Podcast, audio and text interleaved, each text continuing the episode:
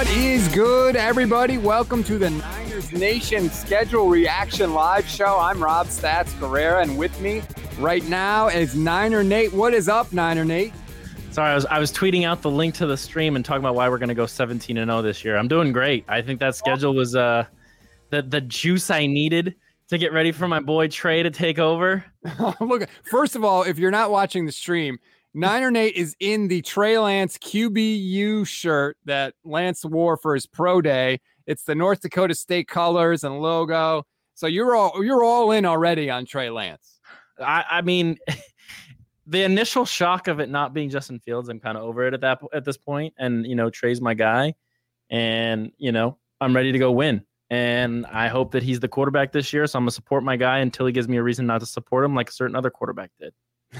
So we are going to be here for about forty-five minutes or so, just looking at the schedule, breaking things down. Uh, we want your questions, comments, so feel free. Facebook, YouTube, also on Periscope uh, via my Twitter handle, at Stats on Fire. Fire the questions away. We will be happy to answer them. We're going to have different people popping in throughout the night. And look, we knew the opponents, but the order is a huge thing. It definitely matters. I mean, look at the 49ers last year. Right out of the gate, they got hurt like that. It totally changes everything. If you have injuries early in the year, but a bunch of cupcakes, you can survive it, as opposed to all your tough games early. And then you're, you know, two and six or whatever it is. And your, your season's kind of done. So the order definitely matters. And week one at Detroit, couldn't You're ask for a, couldn't ask for a better game. Right, Nate? I can't wait to watch Nick Bosa kill Jared Goff on national television. I'm so excited. You know, it's like, it's going to be great because like last year we had Arizona and there was so much hype around Arizona leading into that game. And this year, like there's no hype around this Detroit Lions team. It's Jared Goff and Nick Bosa's back and he's going to eat him alive. And not only that, I mean, Penei Sewell just said he had co- he tested positive for COVID. It's his mm-hmm. first game in God knows how long. Like, enjoy Nick Bosa. I know Bosa's coming off an A C L, but I'll take Jared Goff and Nick Bosa.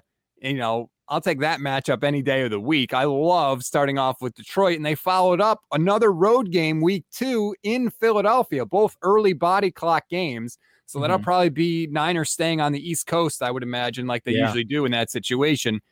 And I, I didn't want to get into this this early, but I, I I have to get into it, Nate.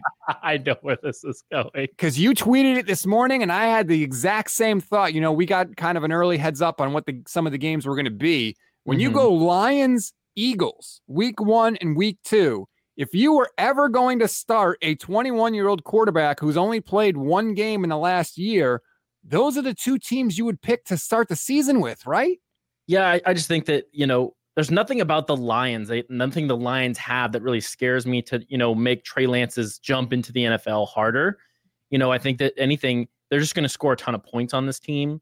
And I think that if anything, they can, they can afford to maybe look a little sloppy. It's week one and it's against a team who, you know, really isn't a threat. And then with that Eagles team, you know, they're not really that great either. They just, they're on a, I think they're on a rookie head coach. And I'm pretty sure both of those teams are actually rookie head coaches, if I if I'm if I'm thinking correctly. So I mean, you could go in there and Shanahan can kind of ease Trey Lance into, you know, the offense against two not good football teams before you see that third opponent, which is where things get a little more interesting. Yeah, by the way, I just want to point out Jared Goff's passer rating against the Niners in the last two years, seventy point three. Not exactly great if you're Jared Goff. I'm sure he probably didn't want to start the season against the 49ers either. And the other thing, Nate, too, I think it's a nice soft landing for D'Amico Ryans, you know, our rookie defensive mm-hmm. coordinator. Nobody thinks about that, but you're obviously going to be better at any job the longer you do it. And he's never been a defensive coordinator before. So I like him, especially week one, starting against a quarterback he's very familiar with, and weeks one and two, not exactly starting off with the the juggernaut, so to speak. Yeah, you're not going to have to like scheme for any crazy offenses. I mean, not that I, I don't really know a ton about what the Lions are going to do this year. Um, I, I don't think their offense is going to be anything special. You know, they have DeAndre Swift or whatever, and that'll be a threat, obviously, but there's nothing about that offense that scares me. Just like with the Eagles, there's nothing about that offense that scares me other than the fact that they have a mobile quarterback, which is something San Francisco struggled in the past with. So, but I don't see Jalen Hurts as being, you know, Lamar Jackson type speed when they come, you know, when they come to Philadelphia. And I just want to point out, I know a lot of people have already said this. but the last two times the 49ers opened the season against the Lions, the only two times they won the Super Bowl, nineteen eighty-one and nineteen eighty-four. So I'm not saying the Niners are going to, going to win the Super Bowl championship. I'm just saying history kind of says, you know, the Niners are going to win the Super Bowl championship. Rookie quarterback going to win the Super Bowl the first time. Last year we had a first team to win the Super Bowl at home. This year we're going to have the first rookie quarterback right. to win the Super Bowl. It's just the that, way it's inevitable. That is the perfect counter, because I've been saying that if the 49ers had good quarterback play, they could win the Super Bowl, and people are calling me crazy, and they're saying the same thing you're saying, Nate. Yeah. Oh, it's never happened before, but that's the perfect answer. Well, no team had ever hosted a Super Bowl, but the Buccaneers just did it, and they won. So stuff that's never happened before can happen. And real quick, before we get into the rest of the schedule, the reason Trey Lance wore that L A hat today was because he was saying where he's going to be playing the Super Bowl in next year, letting everybody know, hey, this is where the Super Bowl is, and I'm going to be there. I'm going to be the quarterback there. And we're going to get to the schedule, but you brought up the Trey Lance thing. Who cares what hat he wears? Like, didn't we already go through this when Colin Kaepernick had a Dolphins hat on and people got all mad? Like, who cares? Who he? This just in. He's came into, or he's going to come into as soon as he signs, a lot of money. He probably yeah. has a lot of hats. Get over it. yeah, no, it doesn't bother me at all. It's, uh, you know, it's a kid being a kid. And, and, you know, I'm just happy that he's coming to town. You know, we're, we're a day away from him being in town with that Niner helmet on. And, you know, obviously we're not going to get to see a ton because it's just, you know, shirts and helmet, but it's just exciting to know that he's here. And, you know, we're not too far off from seeing him play in a preseason game here soon. All right, let me run through the rest of the schedule quickly. So it's week one at Detroit, week two at Philadelphia, week three home opener against Aaron Rodgers, maybe, and the Packers on N B C Sunday Night Football. Week four is the first division game of the year. That is also at home. That's against Seattle. Week five is our first matchup against Arizona. That is in Arizona. And then, Nate, we get the week six bye, which isn't terrible. It is a little earlier than I would have liked. But what do you think of those first five, or I should say six weeks for the Niners? I, I like, well, obviously I like the first two weeks. I think those are definitely wins. I think that the Niners have owned Green Bay so much when they're healthy. And I think that the addition of Trey Sermon is going to scare the crap out of them. And I think that, you know, the faithful being back in the building, all that hype, Sunday Night Football, the home opener. I expect the 49ers to come out and bring the heat and destroy Aaron Rodgers. I expect Nick Bosa to get after the quarterback. I expect to see some Samson Ebukam, and I expect to go win that game. And then Seattle comes to town the following week, and, I mean, they're coming off a pretty tough stretch to start. I mean, they play Indianapolis, the first game of the season in Indianapolis. Like, I don't want to see Indianapolis at all. That's a game I'm pretty worried about. And I think that, you know, nothing Seattle did this offseason really scares me. I mean, I think their first pick they used this year in the draft was a wide receiver, and I think that they signed Dunlap again, and I think they signed Kerry Hyder, but they were the worst pass rush in the N F L. And, yeah, it's gotten better, but it's not insanely better. It really comes down to, is the offense going to continue to be a gimmick like it was at the beginning of the season that got figured out, or are they going to figure out a way to continue to make that offense better to the point where they can become a threat and that Russell Wilson won't be running for his life, which highly doubt that's going to happen anytime soon. And then what was the fourth game again, Rob? I forgot it. I'm sorry. The fourth game is against Seattle. That's week four. Oh, I'm sorry. Then it was the fifth game. My bad. Week five is Arizona in Arizona. I, as long as Cliff Kingsbury's there, I just don't, I'm not afraid of the Arizona Cardinals. And if Trey Lance is the quarterback, I feel even better about it because Jimmy Garoppolo cannot beat the Arizona Cardinals for some reason. Last year, you know, ran around like an idiot and could, couldn't do anything. And I, I'd love to have our own running quarterback against their running quarterback. And, you know, our scheme versus their scheme, we're going to win that game for sure. Um, I think if Trey Lance is the quarterback, but then that's the thing is the bye week is week six. Do you start Jimmy Garoppolo for those first four weeks and then, or five weeks, and then eventually right. put Trey Lance in at the bye? Or, you know, that's a decision they're going to have to make. And I think that that's a decision that's going to be made when we get to the preseason. I think that's a that's not a really a question anyone can answer until we get to the preseason games.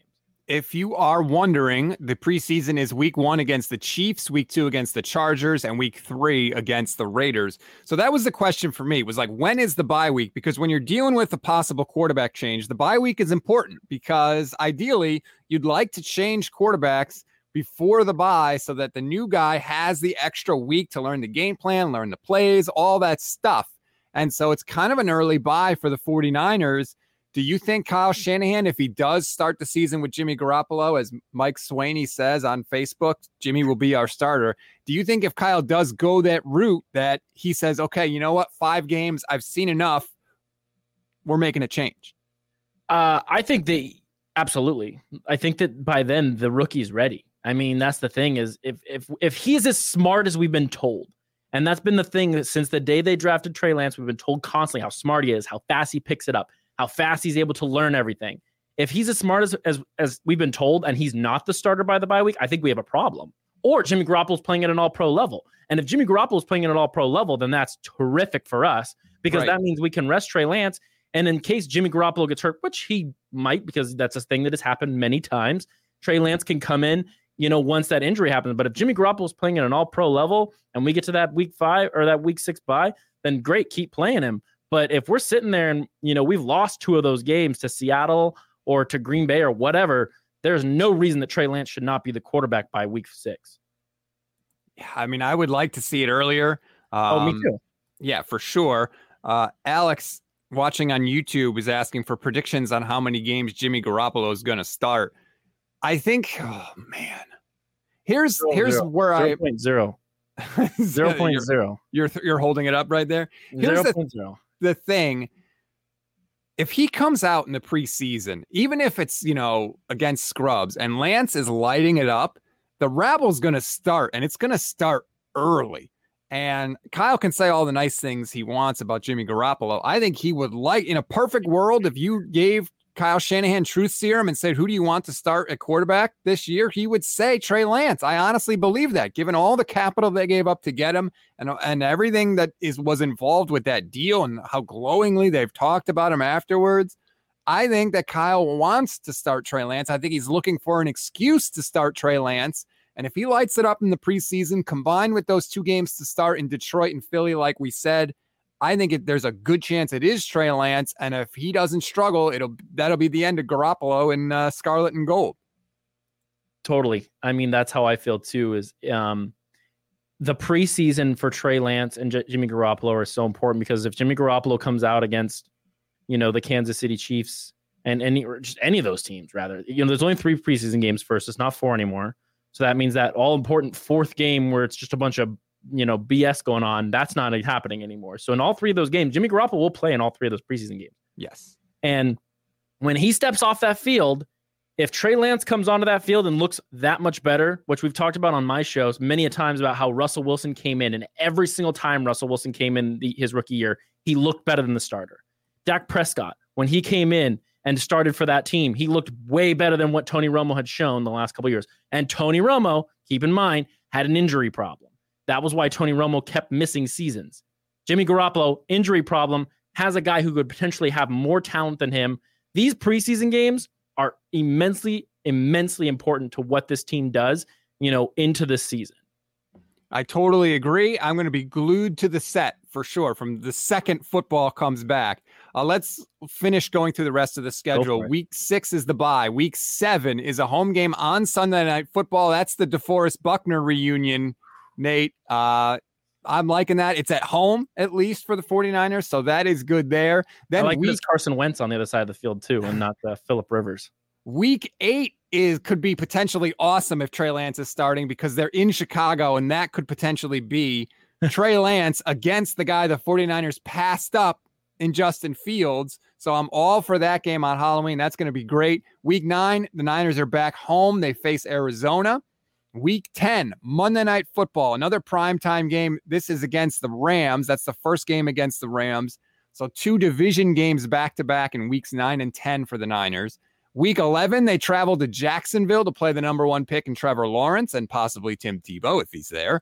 Week twelve, home against Minnesota. Kirk Cousins coming back to face his uh, first love, or I guess Kyle Shanahan's first love.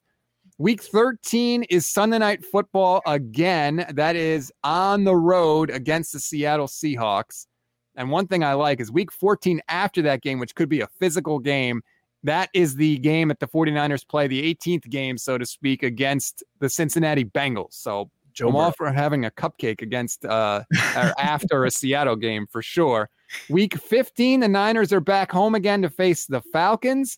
Week sixteen is the Thursday night game, so they are on the road. That's December twenty-third. They play Tennessee, which could be an interesting game. And Titans, some people think, are going to be fighting for a playoff spot, so there could be a lot on the line there.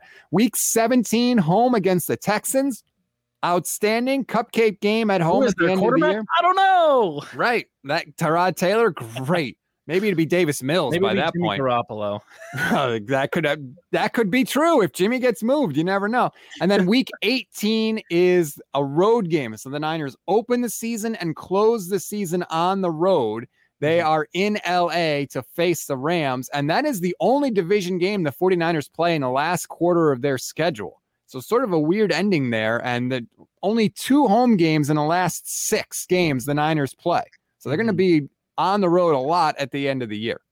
I just think that this L A Rams team is really the only team that scares me on the schedule. Like, I mean, obviously I don't want to play that Colts team just because I think their defense is so good, but luckily Carson Wentz is on the other side of the field and he doesn't scare me at all. You know, he has a horrible decision-making constantly. He did beat the 49ers last year.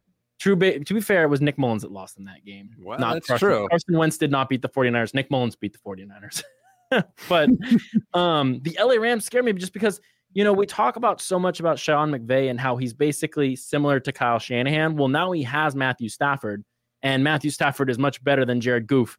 So the thing is, is it, how good is Stafford with that team? Does he stay healthy? And if, you know, if this final game of the season is flexed to Sunday Night Football and that's for the division, that wouldn't surprise me at all. There's so much that can be said about this Niners-Rams, I think, the battle they're going to have for this division this year. And I think a lot of that's going to rely on quarterback play and who wins that division. I completely agree with you. Um, I'm I'm worried about the Rams more than the Seahawks, to be honest with you. Me too. No, totally. I'm not worried about the Seahawks. Their roster is not good. Yeah, they, like, they're the Seattle. They're the Seattle Russell Wilson still. I know that the Rams, you know, the 49ers have beaten the Rams four straight times, but that was with Jared Goff. Goof. And Sean McVay was still winning double-digit games with that cupcake every year, and now he's getting a much better quarterback, and we think he's going to be worse? Like, that doesn't make any sense to no, me. No, they will not be worse. Absolutely not. The thing is, is what they – the one thing that is kind of in the Niners' favor is some people think that Sean McVay got figured out two years ago. And if he yeah. did get figured out, no matter who the quarterback is, that's something that we can use to our advantage because nobody's figured out Kyle Shanahan still. Well, that's true because Shanahan's the master and McVay and LaFleur and everybody else are the apprentices. Let's be honest. They are, they He's are Anakin to our, to our Obi-Wan. That's right. Obi-Wan is the greatest Jedi. Everybody knows it. Uh, how about this question from Eller Nick, who's watching on Periscope. What is the toughest game following a ten a.m. East Coast game? That is an interesting, I it's, it's gotta be Green Bay in week three after the game against the Eagles, right? Yeah, I think you're probably right on that, but just because um, I just think just because it's the home opener and there's so much hype around that game and it being the fans back at Levi's, yep. I think that's going to be a game they win, but that's a tough game, you know, especially if it's Aaron Rodgers on the other side of the field. If it's Jordan Love, I'm not too worried about because I don't know what Jordan Love is really. You know, obviously nobody really does. Um, and maybe it's Blake Bortles for all we know. Like who knows, who really knows what the Packers put out at quarterback, but we all know The, the Packers defense cannot stop the San Francisco 49ers at all, cannot nope. stop Raheem, and will not be able to start tre- stop Trey, and will not be able to stop um, uh, Jeff Wilson. And so that's the thing is that the running back core, if the Niners are healthy in that game, they should be able to run all over that Green Bay team no matter who the quarterback is. Just like, you know, just like Tampa Bay did last year around this same time. I think it was like week three or four, you know, Tam- Green Bay came into Tampa and just got destroyed. And I think that's what the 49ers will do to them. I mean, they should be able to run on everybody, presumably. I was just thinking about it because you mentioned, you know, we don't know. Aaron Rodgers potentially could be off Green Bay. We don't know. Mm-hmm. But there is a universe where the 49ers could play their whole schedule where the toughest quarterback they play is Russell Wilson, Kirk Cousins, and Matt Stafford. Like, yeah. that is an amazingly easy schedule. If if Rodgers is off the Packers, and we're assuming Absolutely. Deshaun Watson is not going to play, because mm-hmm. right now it seems like he's not going to play with Houston.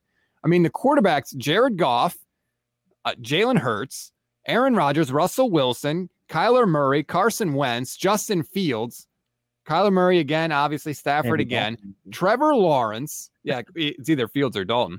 Kirk Cousins in week twelve, Wilson again, Joe Burrow, Matt Ryan, Ryan Tannehill, whoever the hell the Texans are going to have, and then Stafford again. Like, yeah, That's why I come to this this thing constantly about quarterback on on any show I do is is it's so reliant on the 49ers quarterback play. And I think if the 49ers have anything close, if Trey Lance is anything close to Justin Herbert, they're in the Super Bowl. And that's why I've said that. I don't think that's a hot take, because look at the schedule. We, we've known who these opponents were for so long, and now we know the order they're in. But if Trey Lance is anything like what Justin Herbert was able to do last year, they're in the Super Bowl. Like, that's it's as simple as that. And obviously, oh, man. Th- that's not going to happen. That's not guaranteed to happen. You know, I, t- being Justin Herbert's pretty hard. He was really special. What's up, Fish? Um, he was really special last year. And I think, but I think if Trey Lance is that guy, this team can win a lot of these games and potentially win the division and potentially the number one seed. Let's get another opinion. Let's bring in Vish Kumaran, and you know him from Mondays with Vish, with Grant Cohen, and also from his YouTube channel, Blake and Vish Sports. What's up, man? I'm doing good. How are you guys? We're just right. trying to break down this schedule. Nate thinks the 49ers are going eighteen and oh as long as Trey Lance starts, and they're guaranteed to win the Super Bowl. Your thoughts? Yeah, I mean, I think I think that's a little that's a little bit of a stretch. Um, I actually don't know what to make of this schedule yet. I've been kind of just going through it. I think there's quite a few really tough games, and uh, you do? It's going to be. Yeah, I mean, I think the Colts are a tough team. I think all six division games are tough, actually. I really do. I think all six of them are tough games. I think the Colts are a tough game. I, I still think – I think the Vikings are going to be better. Um, I think that uh, if Aaron Rodgers plays, obviously Green Bay will be tough. So there's about eight or nine tough games, and then I'm assuming that one of these random teams is just going to blow up next year. That's, that's the one thing I'm kind of worried about. Like, we look at, like, Cincinnati and Atlanta and all those teams, and we're, like, tight. And even the Titans, because, you know, they had to rebuild their entire defense, and we're like, okay, we can kind of look at those teams. They're taking a step back. The Niners are obviously taking a step forward with guys getting healthy, but it, it's hard to say. And uh, I'm actually a little more worried, actually, about the Detroit game week one than most people. I think it's going to be a really, really ugly game. I don't think the Niners are just going to steam through Detroit. Uh, their offensive line is terrific. Nick Bosa is coming off of an A C L. And here's a stat for everybody. In Kyle Shanahan's thirteen seasons that he has ran an offense, so his thirteen seasons as an offensive coordinator and a head coach, this is probably the most bizarre thing I've ever seen. Do you know what his teams average on week one points per game offensively? I don't know, nineteen. Last year, I know that. nineteen. Wow. He's his offenses have struggled historically week one. It's not like Jimmy Garoppolo has been pretty poor week one. He was terrible week one twenty nineteen. He yeah, played he pretty was. poorly last year. Minnesota game, I mean, he threw the three interceptions, but you also had a ton of uh, drops throughout that game. I mean, George Kittle dropped his seventy-yard touchdown. Pierre Garçon dropped two balls in the red zone. Alfred Morris fumbled at the half-yard line. And then obviously the first game with Brian Hoyer, Carolina steamrolled them. But this has been kind of a common theme within week one. Even Atlanta, the M V P year, Matt Ryan's M V P year, they went up against the twenty-third ranked Tampa Bay Buccaneers defense, and they only put up twenty-four points, which is nine less than their season average that year. So I, I still think they'll beat Detroit, but I think people are looking at that game as just they're going to steamroll them. I think Detroit's going to be a physical team next year. I don't think they'll be a good one, but I think they'll play a tough football game week one. Going to welcome in Graham Poobah from Niners Nation dot com. Kyle Posey, what's up, K P? Nate, Q B U, love it. I want that shirt back, man. I love that. I'll send you the link. So, Kyle, uh, Vish was just saying he thinks there's like seven, eight, maybe even nine tough games for the Niners on the schedule. Nate and I kind of think it it's set up pretty well for San Francisco. What do you think? Yeah, I, I could see why, because, I mean, the 49ers were what? They were over a touchdown favorites in week one last week, last year, and everybody thought they were going to steamroll the Cardinals. And lo and behold, that did not happen. And every this is football, man. This happens every year where you look at a team, you look at a schedule, knowing that they have the talent on their roster. Yeah, the 49ers should win twelve, eleven games, like at the bare minimum. And anything less than that would be a disappointment. And I don't disagree with that at all. But that's not how this game works. There are always these dogfight games where you're just going to get your best shot all the time, especially if you're the 49ers, who are a cash cow to the N F L. So with these five primetime games, um, you, you you have the Packers, and then even the division games like the Seahawks, the Cardinals. Those are going to be tough. The Colts are not going to be easy. The Bears are a good team, And if Justin Fields is as good as we all hyped him up to be, that's not going to be an easy game by any stretch of the imagination. I will say, though, that December stretch where I saw some people saying that it might be a tough way to end the season, I actually think that's going to be the easier part of the schedule, where I don't think the Titans are going to be anywhere near as good as they were last year. I think there's going to be a drop-off there. Uh, the Falcons are the Falcons. They're probably not going to be, you know, just a very good defensive team, and Kyle Shanahan tends to beat those type of teams up. And then you have the Bengals and the Texans. So, yeah, I'm not too worried about the last half of the schedule at all. The only thing I don't like is that they play Atlanta in week fifteen, and then four days later is the Thursday night game against Tennessee. That's the only part of that that I don't like, because I agree with you. It kind of sets up nice in December, but the four days, you know, the short week there, Tennessee, Mike Vrabel is not a bad coach. That's the only part that gives me pause. Am I am I overthinking it, Nate?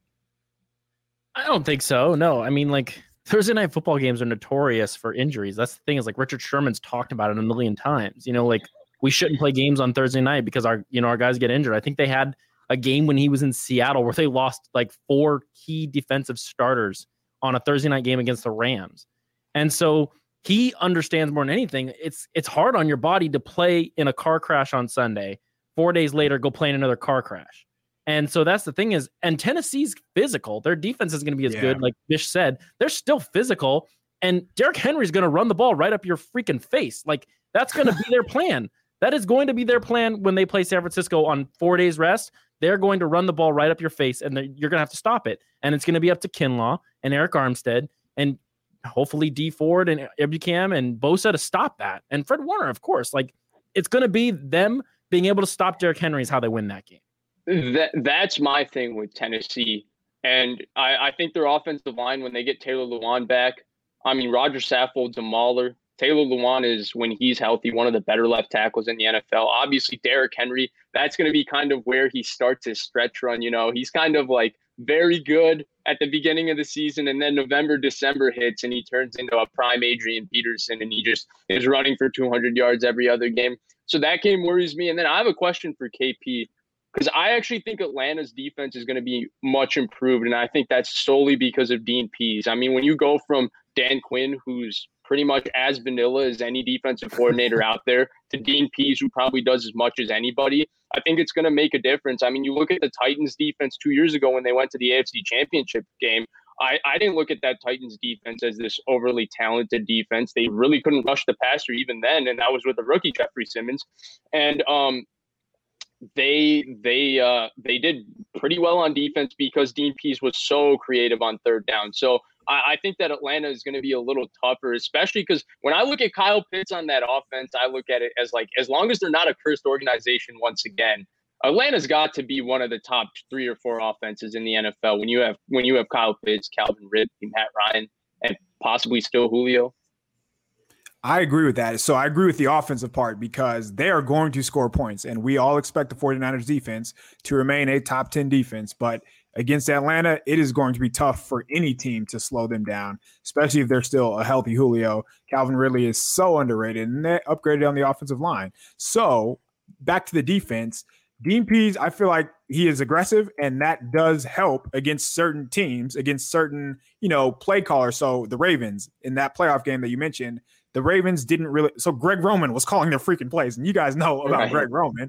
Um, but Kyle Shanahan is a different beast, and when you just look at their roster, at who the Falcons have on the other side of the ball, name one player that would scare you or that would even threaten you, and you really can't name that person. Uh, Deion Jones, is that going to be your answer? The ghost of Grady Jarrett? There's nobody in that secondary that really, you know, would worry you. So um, just for those reasons, I wouldn't be as worried about the Falcons, because they, I just don't think they're capable of getting stops. The 49ers would essentially have to shoot themselves in the foot, which right. I will not put that past them, because they are very talented at that. What I would be worried about more so is, so there are seven games packed in the middle of the schedule, and they're all good teams. So if we just go down starting week three, so you have the Packers at home, but it's still Aaron Rodgers. Not going to be easy. Then you have Russell Wilson. Then you have Kyler Murray. Then you get the bye, which probably comes at a good time after you're facing those three quality teams.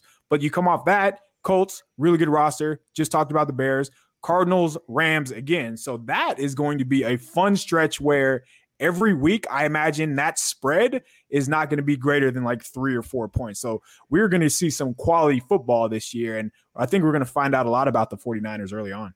I think the elephant in the room too, with me and Rob were talking a little bit about before you guys got here, is like, you know, who's the quarterback in these games? And so like with the early bye week, it, it allows you to start Jimmy Garoppolo at the beginning of the season if you want. And if he's not good, then switch. But I mean, in an ideal world, week fifteen against the Falcons, Trey Lance is the quarterback, and the threat of him running the football, you know, and his superior arm strength, his superior decision-making, and his superior just everything, you know, compared to Jimmy Garoppolo, that defense doesn't scare me at all. And so, I mean, it, that's the one thing I think that's hard to gauge the schedule from, is because we do not know who the quarterback is going to be exactly. Should we just assume that it is Jimmy until further notice, or like, how does that work? Because if you're looking at the schedule, you know, you, you don't, ideally, you have the rookie come in after the bye, but those two, those teams that we just reeled off, you probably don't want Trey Lance getting off the ground against a good Colts team, a good Bears team, a good Cardinals team, a good Rams. Like those are all really good defenses that play fast and that are aggressive. So I'm not sure if you want to roll your rookie out there against those type of teams. But then again, after that, you have Jaguars and Vikings, and then Bengals, Falcons, Titans. So uh, those might be, it might be a better question to, Um, just wait a little down the road for Trey Lance. But again, like that's pretty fast. It's fascinating to think about because there are so many different variables and answers to the, to that question. So well, I think, go ahead, Rob, my bad. Well, I was just going to ask you, Vish, like to me, and Nate and I were talking about this, you start Lions, Eagles, start Lance from the get-go. Don't worry about starting him against the Colts, K P. Start him week one against the Lions and let's roll. What do you think, Vish? Yeah, yeah, I've always been in the boat. If if he's ready by the end of training camp, there should be no attachment to Jimmy Garoppolo. I don't understand this. This team just traded two first-round picks for a quarterback. And it's just, I mean, people don't like when you say three, but it's a, we've called this three first-round picks for the last, like, ten years I've been watching the N F L. But now people don't like it, so I say two and a third. You don't trade that much so that he can ride the bench. They did it one month before the draft. They really wanted to get a quarterback. So if he's ready, he should be on the field. Like to me, that that part of it makes no sense. Um, in terms of where when he should start, if that first start is against the Colts, geez, geez, that's a rough place to start. It is. Even because even if Kyle Shanahan can do so many things, the things with the the thing with the Colts defense is that they're not like overly complicated schematically. They're a little bit like the Niners defense from twenty nineteen, but maybe a little less creative in the sense that they play very sound. They play zone coverage and they're really, really fast. And so I think that would be a really, really tough spot for Trey Lance to start, especially I think that's a Sunday night game, right? It is. Mm-hmm. Yeah. So I, I, I wouldn't wish that upon him. I think you guys have the right idea. If he's ready week one, there should be nothing here. Like there should be no reason to start Jimmy Garoppolo, because if if that if they had that my thought process, like, oh my God, then why are you trading up one month before the draft to go get a quarterback? Why are you trading this much to go get a quarterback? If you're comfortable with Jimmy starting this year, you didn't you could have waited and seen like, oh, there's a quarterback at six that we kind of like. Let's go get him on the day of the draft. The fact that they did it one month before the draft, to me, it's a no-brainer. Whenever he's ready, he should start. Absolutely, absolutely. That's the thing is like, I said before you guys got here, you know, those preseason games, if he looks like he's a comparable football player, which I think he's going to look like that, I think that we're going to see some of that Russell Wilson stuff we saw when he took over in Seattle, where every time the starter stepped off the field and Russell Wilson came in in preseason, he was noticeably better. If we see that, then there's no reason that he should not be the starter against the Detroit Lions week one. Quick uh, question or a comment I want to answer here. Donald watching on Facebook asks, should we see what Rosen has to offer in the preseason to see what we have in him? No. That's that's yeah. it. That's all I'm gonna say about that. That that should not be a thing. I just Rosen sucks. Yeah, I I look K P. At it as Kyle wants a reason not to start Lance. That's what the preseason is gonna be about. And as long as he doesn't get one, I think that's who he's going with. And Jimmy will just have to deal with it. And I, I think that Kyle looks at it like I can I can get him through the first two weeks. Week three against the Packers is going to be tough, but you know what? You got to win these games if you're going to be a big-time quarterback. But I think by game three, I think Kyle thinks, hey, I can get him up and running enough to where he'll be okay. I remember the Raiders situation uh, when they drafted Derek Carr, and everybody thought that Carr was going to sit and Matt Schaub would be the guy. And Jimmy is much better than Matt Schaub. I'm not comparing the two players. I'm just comparing the situation where Derek Carr comes in and they're like, oh, uh, we're going to take this guy off the field. Do you guys just see any sort of scenario where that happens with Trey Lance and Jimmy Garoppolo, where Trey comes in and yeah, it's the preseason, but you have to remember also he's going against the 49ers defense every day in training camp, where the other quarterback that we are talking about, I have seen him in training camp the last two years, and I can pull up the notes that have been published on Niners Nation. It is not pretty. And I feel like that always gets danced around too. So now that there are, there is competition and we have a chance to see Lance go against a better defense, and he does light it up, is there any situation where you can see a Derek Carr, Matt Schaub scenario working out where uh, he's just so good that you have to play him?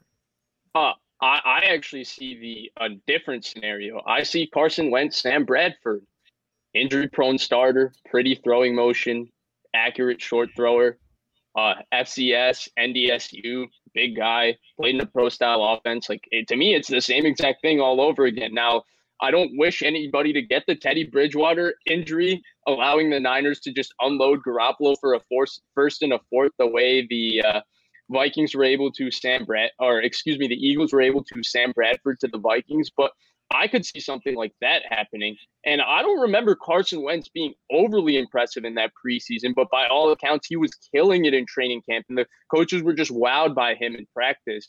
And I think that's the big thing. And K P, you touched on it, and I feel like you and Grant actually are the two beat writers that have harped on this the most. Like Jimmy Garoppolo has not been very good in practice in his time with the 49ers.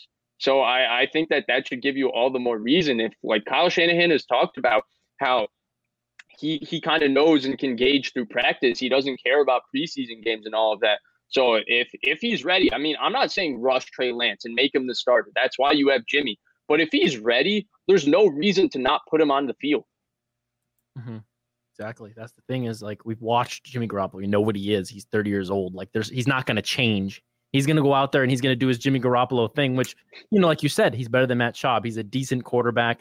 He generally is okay. You know, that Arizona game last year was, I mean, one of the worst football games I've ever watched from a quarterback. But, like, we know what we're getting into.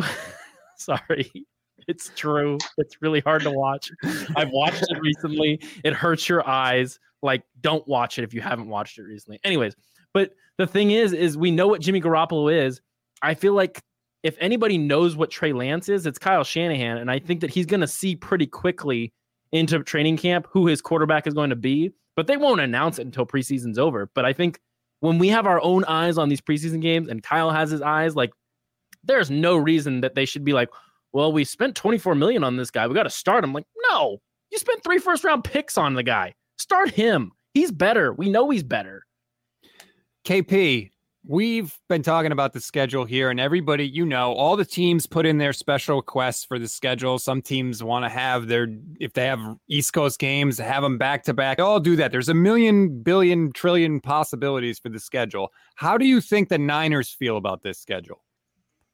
I would say that they have to be pretty happy. So it they're starting on the road back to back, but they get Green Bay and Seattle at home early in the season. I feel like that's something that you would want. And then again, looking at December, there's no way you can be upset about going to Jacksonville, which is in November, going to Cincinnati, which is in December, then playing the Falcons. And then if you're going to get a team, I know we just talked about them being smash mouth, but on the other side of the ball, the Titans are soft on defense. So having the Titans and the Texans in December, Uh, or January, technically, I guess, that would not be something that you could complain about because they could have easily had a murderer's row or a gauntlet, as was the case in twenty nineteen. And while they handled that well, um, those those games are usually the type of games that are coin flips. So, yeah, I wouldn't be uh, I would not be too upset if I were them at all. But it, it doesn't hurt that they have a last place schedule as well. So they're definitely benefiting from that.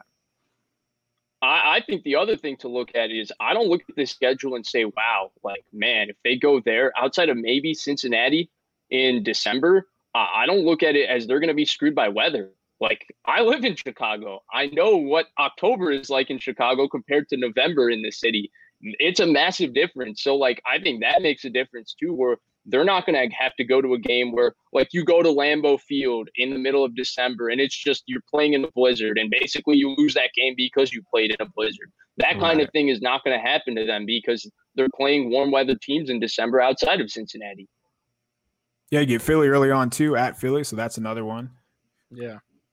That'll be a great second game of Trey Lance's career to go to Philadelphia and do with those fans. My goodness. In terms of Kyle's weather, gonna start, I was just saying, Kyle's going to start me so he doesn't have to deal with the Philly fans. Oh, God. Coach of the year right there, baby. I, I'm surprised that really, yeah, the only bad weather game, Cincinnati in December, that could get dicey. But other than that, and maybe Seattle in December, you'll get one of those really cold, just horrible Seattle days that they always seem to end up playing at least one game like that. Um, but other than that, they, they make out pretty well. And I, I don't want to, I'm tempted to do the thing where you go, okay, one and oh, two and oh. I don't want to do that because it's May, but I just, I the way I look at it and the way it's laid out, I know the 49ers have, what is it, five early body clock games at ten a.m., but the fact that two of those are back-to-back, you got basically twenty percent of your road games are taken care of in the first two weeks of the season. I think it lays out very well, and you start to look at some of the other schedules, especially of the teams in the division. I think the 49ers are set up, man. I, I hate to, you know, I don't want to wear the Homer hat, but Nate, do you have the Seahawks schedule pulled up in front of you? I can pull it up real quick if you want. It's awful. I got it. Yeah, all right, K P, give us some highlights from the Seahawks schedule. How's it looking? So they open up at the Colts. That's not going to be an easy game because that is at Indy and it's a ten a.m. game. So then they go Titans at Vikings at. So they go week mm. four is at Niners. Then they go to the Rams on a short week Thursday night. That's not Love going it. to be easy. And then they go travel from Los Angeles on Thursday and play the Steelers. And Ooh, then they go Steelers to the Saints on Monday night. Then they get the Jags bye week. Then they come back after the bye at Green Bay, Arizona, Washington, San Francisco. They get a break with the Texans, but then they go Rams, Bears, Lions at Cardinals. So yeah, there's a big difference in the schedules when you're just looking at what the Seahawks have to do compared to what the 49ers have to do. Here's my thing with Seattle, though. I feel like I feel this way every single offseason. I look at their schedule. I'm like, oh, they're really in for it this year. I look at their roster, and I'm like, yeah, there's no way Russell Wilson's taking this roster to the playoffs this year. And then you're around week eight. They're six and two. Right. There, the schedule is somehow worked out conveniently. You know, this quarterback didn't play this game. These two players didn't play that game. And these teams aren't as good as we anticipated. And I'm like, oh, crap, they're really good again. So that's my reservation with Seattle. I'm trying not to do this this year because I've been caught into doing this the last three, four years, and it's not ended well for me. Brand new offensive coordinator, though. Keep that in mind. So they're literally running out a brand new offensive system, which is, could either be good or bad. And, you know, Pete Carroll's still going to do that stupid thing where he runs the running back on all three down. So, despite the fact their quarterback is going to be a Hall of Famer. Yeah, I love starting the year against two rookie head coaches. That's fantastic. They get another rookie head coach in Urban Meyer. Great. Like, I coaching matters, and I love playing against rookie head coaches for sure. I think Kyle Shanahan is one of the better situational head coaches in the league, and sometimes these games are close, and it comes down to those kind of decisions, and I want the guy that, you know, has been there for years and has playoff and Super Bowl experience over the guys that have never done it before. How do you think oh. Kyle Shanahan's aggression will be if we do see Trey Lance in? Like, is he going to dial it back even more? Or, like, what do you guys think about that? I've been thinking about it a lot lately, and it brings me back to what they did with Nick Mullins and C J Beathard, and the fact that, like, we know how bad those guys are. We generally know how terrible they are. And the fact that Kyle Shanahan has found ways to win with those guys. Just, I mean, if he does what he did with Nick Mullins and C J Beathard, they're going to see a lot more success because Trey Lance is that much of a better player. But as the season goes on, if he starts getting a little more fun with it, I mean, they are going to be electric to watch, I think, with Trey Lance. If they can, you know, start slow against two, you know, obviously, you're, you know, the, the lines might be physical, but those are technically two pretty bad teams before they play Green Bay. And so if he can start slow and, and use those two weeks to, you know, while things look a little sloppy, to kind of ease everything in, you know, maybe run Debo out of the, you know, as a running back a couple times while we're still figuring things out. By midseason, we're looking at a team that is just insane to watch because they're using Trey Lance the way he should be used, because he understands this, because he is so smart and he can pick it up faster than a normal quarterback would able to be able to, to pick it up. This is an interesting question from Nick, who's watching on Periscope, who asks, what game is set up as the letdown game? And I'm just looking at the schedule really quick. I mean, maybe Jacksonville week eleven, because they not weeks nine and ten are both division games. They go Cardinals at home, then week ten Monday Night Football against the Rams, and then you think, oh, okay, let's exhale. We got the Jags here; they were terrible last year. Fields and the Bears. That's my letdown game. You think it's? I don't know. I think it's week eleven. K P, what do you think for a letdown game for the Niners? Kyle Shanahan is about to lose to Kirk Cousins, man. Oh, I, I, that's just, one I was looking at too. Just imagine, like he is gonna drive him, like he'll never be able to sleep again if that happens. But um, just yeah, it, it's always about the combination of games leading up to it. So Car- you just mentioned Cardinals, Rams, two you know divisional games that are going to be tough. They have a little bit of a let or not so much letdown game, but easy game against the Jags, and then before you move on to the Seahawks, maybe they're caught looking ahead, and Kirk Cousins.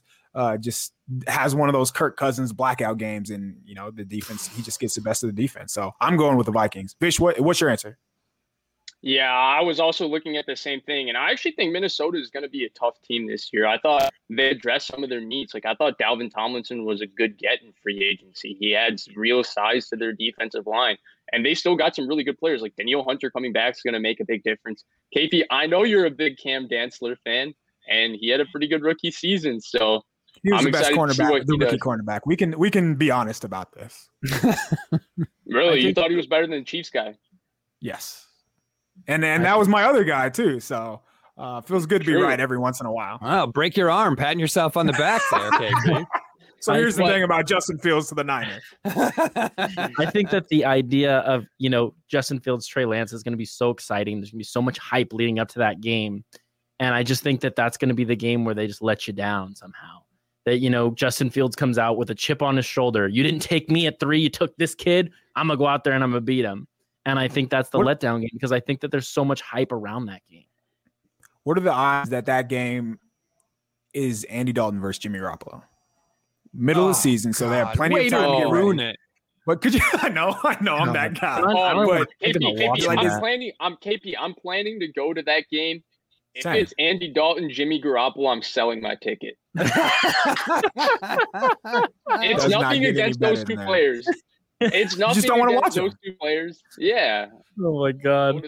I mean, it's going to – October thirty-first is still going to be cold, all right? I don't want to sit outside. Soldier Field is kind of crappy. The bench, it's like you're sitting on real benches. It's not, like, the greatest place to sit. And Bears fans are a little wild. Like, I don't want to put ob- object myself to that to watch Andy Dalton versus Jimmy Garoppolo. I that's, love it.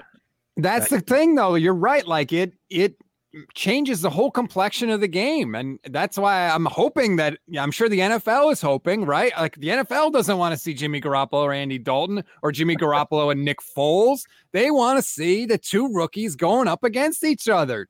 The, the N F L's got to step in and do the right thing here. Damn it. It's twenty percent for me. Like it, there's, I just think it's slim to none, you know, that it wow. happens because I just don't think that, I think that we're good. If, if oh, I just thought about it and Matt Nagy is kind of an idiot, but the thing is, is if, if, if Matt Nagy has any semblance of a brain in his skull, he's going to notice that Justin Fields is better than Andy Dalton. Like, and I just think that just like I said with Kyle Shanahan, I think he's going to see that Trey Lance is better than Jimmy Garoppolo in training camp and in preseason. And I think that, that those are going to be the teams that start for those players will start for those teams at the beginning of the season. Personally, that's what I think. But I mean, it's Matt Nagy, so I don't know. He might do something real stupid. But I mean, God, I hope that's who it is because I don't want to watch so, Jimmy Garoppolo and Andy Dalton at all. So looking at the Bears schedule real quick, their bye week is not until week ten, and they obviously play the 49ers in week eight. So they're going at Rams. No way you throw a rookie there. But then you yeah. go Bengals, Browns, Lions, Raiders. Mm. Why not throw the rookie into there? I mean, one of those games at least, but who knows? Dalton might be, you know, be uh, able to put up enough I wouldn't want numbers. to throw him into the Browns game. True. Yeah, that's, no, that's that's a good point. Yeah. But here's the other thing, though. Nagy and Pace, the G M, are hanging on by a thread job awesome. security-wise. Yeah. If you don't start Fields and they come out of the gate, I mean – if they lose to the Rams, maybe they beat Cincinnati. They they might lose to the Browns. Like, if you come out shaky, you can't really, you don't have time to wait to play the okay. rookie. The rookie's the only thing keeping you employed. Okay, here's my thing. Here's my thing. Uh, I, I look at the Fields thing as Deshaun Watson in Houston, his rookie year. Do you remember Tom Savage? They made this big yes. circus about starting Tom Savage, and by the second half of week one, Justin uh, Deshaun Watson was in the game. That's what I think is going to happen in Chicago too. And Andy Dalton's way better than Tom Savage. He's actually been a pretty solid quarterback through the entirety of his career. But these Bears fans here hate Matt Nagy and Ryan Pace so much.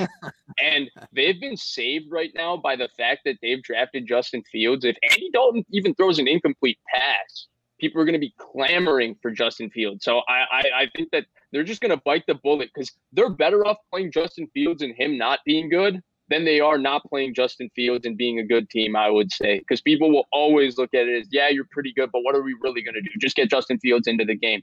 And then I had one thought in terms of the Niners, because I look at the Niners and I look at their defense, and their defense especially, and I think it's actually underrated how good this defense is going to be. When you have Fred Warner, who's playing at the level he's playing at, you bring back Bosa, Eric Armstead, Jimmy Ward, hopefully him and Tarter are healthy, and if they are, that's a really dominant safety tandem, and then Verrett and all of that. I think this has potential not to be the twenty nineteen defense, but to be a top two or three defense in the N F L and really dominate games. That's where I ask, like, if this defense goes out and dominates, and you know Jimmy Garoppolo's twenty nineteen Jimmy Garoppolo, which is sometimes pretty good, sometimes pretty bad, sometimes, you know, kind of all over the place, but consistently this okay quarterback, and the Niners like shoot up to this like six and oh or five and one or six and two start, and you're like looking at it, would you still look to insert Trey Lance, or what would you do in that situation? Because it is a possibility, right? They've shown they can win games with Jimmy Garoppolo, no matter what all four of us think of Jimmy Garoppolo or what his true ceiling is and all of those things.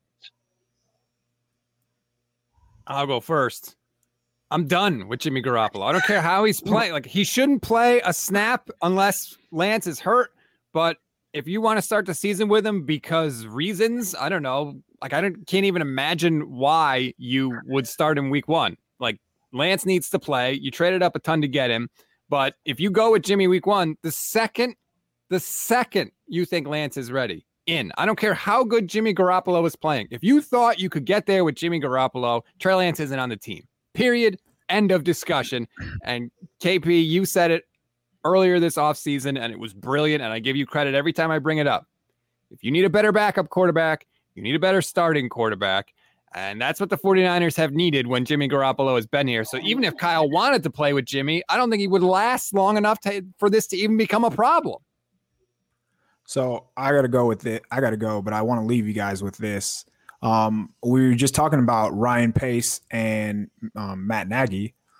Lynch and Shanahan, yes, they went to the Super Bowl in twenty nineteen when it was the perfect storm in the most literal sense. There are other seasons that happened since then. And last year, twenty eighteen and twenty seventeen were awful. So with that in mind, imagine getting to week eight, because that's where that Justin Fields game is, getting to week eight and not having an, any clue of the type of player Trey Lance is. So you just traded all of that draft capital for one of the biggest values is having a rookie quarterback on the mm-hmm. rookie contract, so you can invest in your other team or invest assets in the rest of your team, knowing that you have no idea who Trey Lance is because you wanted to use a wildcat package for five to ten plays a game. What does that say about you? So, yeah, that would be like terrifying, knowing that we get that far into the season and just have no idea who the um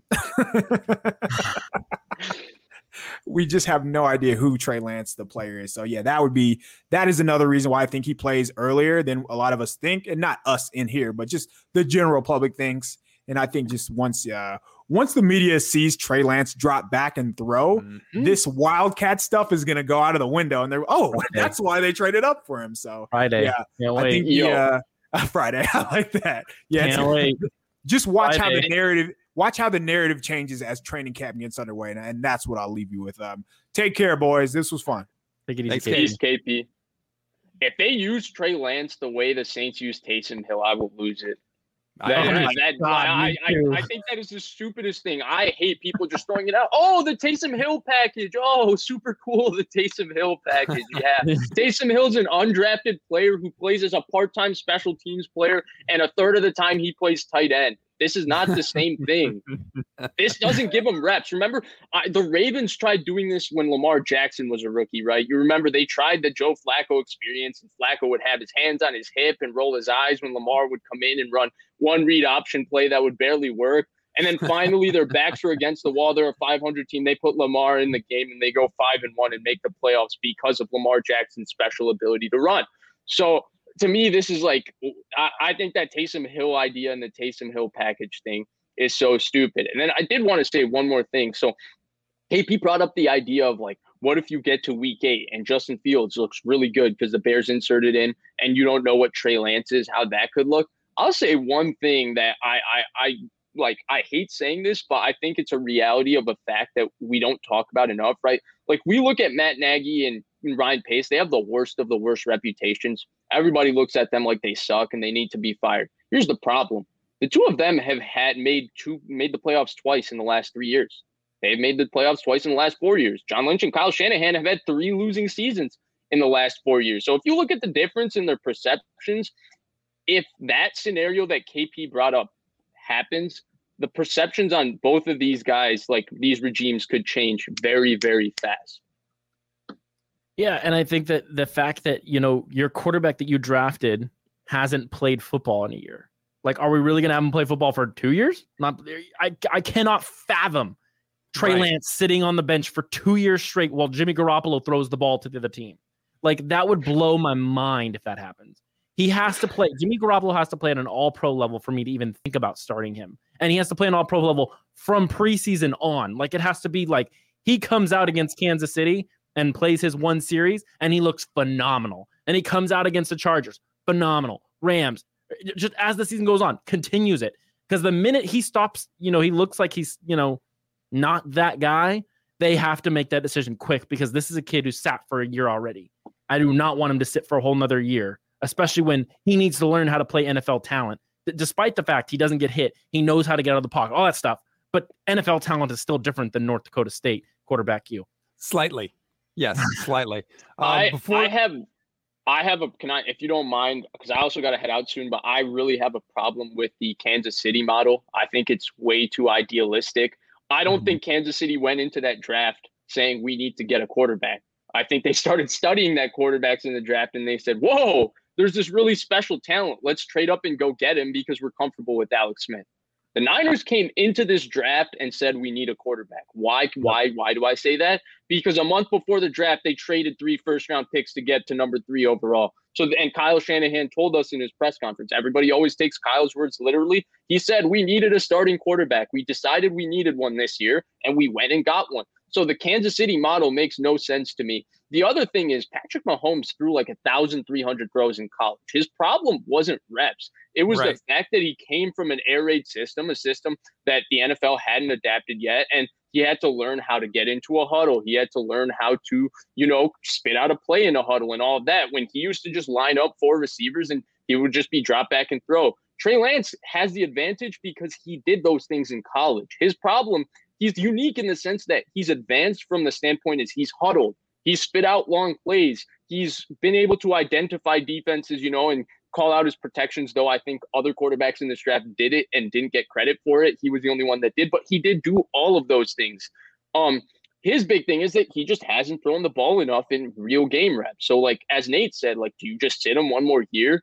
He's not going to learn, I think, any more from, like, a uh, psychological and all of, like, uh, theory standpoint by sitting. For him, it's more about applying what he's learned and doing that. And that's where I think it comes back to when he's ready, whenever that is. If he's ready week one, play him week one. If he's ready week eight, and even if the Niners are six and two, play him week eight. If he's ready week two, play him week two. But whenever he's ready, he needs to be the starting quarterback for the Niners, regardless of what Jimmy's doing and regardless of what's going on. I totally agree. You don't learn how to drive a car by watching somebody else do it. You learn by getting behind the wheel. All of his issues to me are only solved if he's actually on the field. So hopefully that happens. Uh, let's wrap it up with this. I know I said I wasn't going to do it, but I have to because I feel like every fan is doing the exact same thing now that the schedule is out. And what We're are we, if not fans? How many wins do you think the 49ers are getting this year, Nate? twelve and five. Wow. twelve and five. What are the five losses? Um, she put me on the spot. Yeah. I did. Um, Colts. You Seattle are once. That game. Okay. L A once, okay. Arizona once. All right. And one more. I don't even think they're going to lose, but we'll we'll say the Minnesota game just for, you know, purpose on this show. But I mean, there's a chance they could potentially go thirteen and four, but I'm just, like I just that Green Bay game is is one of those games where it's just like, yes, that's a very good team with Aaron Rodgers, but that atmosphere at Levi's when they are good is unlike anything I've ever been in in my entire life. Like, I've been to Sharks playoff games. I've been to Giants World Series games. I've yep. been to the Warriors games. When the Niners are good, that atmosphere and the N F C Championship game when the Niners played the Packers was unlike anything I've ever experienced in my entire life. And that is what it's going to be like on September twenty-sixth at Levi's Stadium. It's going to be insane. And if they don't win that game, I'll be blown away. Just like I would have been blown away if we drafted freaking Mac Jones. Vish, what about you before you head out? Yeah, I'm going to go eleven and six. I'm going to say they lose. They go three and three within the division. I think there is going to be one Rams loss this year. I think people are sleeping yep. on the fact that Matthew Stafford is going to make a real massive difference to that Rams offense. So I'm going to say three and three. They're going to split the division. I'm going to also say the Colts. That's my fourth. I'm going to pick Atlanta as kind of like a sleeper loss as the fifth one. And then I, I think that they're going to drop one of the, I think they're going to drop a game between either the Packers or the Vikings. One of those N F C North games, Packers, Vikings, or Bears. I think they're just going to lose one of them just because maybe something goes wrong or they have a bad circumstance or something like that. I just think, so I think eleven and six is my conservative prediction. I always pick conservative when it comes to the 49ers because that's fandom superstition all the way. Like, yep. even if I'm doing this objectively, I still can't get that out of my mind. So like, I'll be pleasant. Like, if they do, I'm hedging my bet, right? Because if they do poorly, I can be like, all right, I expected this. Just move on with my life. But if they do better, then I can be like, whoa, they even surprised me. I'm an idiot. And then I can be like, yeah, thirteen and four. Let's go. I'm going to say, I actually think that they are going to not split in the, I think that they are going to beat the Cardinals twice, but I think that they're going to lose to the Rams twice. So, like, it, it's, it's different kind of setup there. Um, I think that they're going to lose to Green Bay, even though it's a tough environment, especially if it's Trey Lance. Like, I'll give Aaron Rodgers a little bit of a of love there, even though everyone's kind of pooping on him a little bit. I'll say they go, what is it, eleven and six? That's what, yeah, that's what Vish said. Yeah, I, I'm going to have to go there. I, I think that they could be really, really good. They could definitely be better than that, but Trey Lance is still a rookie. I think if they get into the playoffs, they could be extremely dangerous. They have as good a chance as anybody if they can get into the playoffs. I'll say that. Uh, before we go really quick, I want to give a shout out to Nathan, and I'm sorry if I butcher your last name, Bobic, who's listening to us from Melbourne, Australia. Nice to know Niners Nation is international. We thank you very much. Thank you, everybody, for your comments. We really appreciate it. We're going to try and do more and more live broadcasts, especially throughout the uh, offseason. Thanks again. Rate, review, and subscribe to the Niners Nation Podcast Network. Leave a question in your review. We will be happy to answer it. Thanks again for listening, everybody, and uh, we'll talk to you again soon. Welcome to the twenty twenty-two Hype Train. We ain't stopping, baby. Let's go!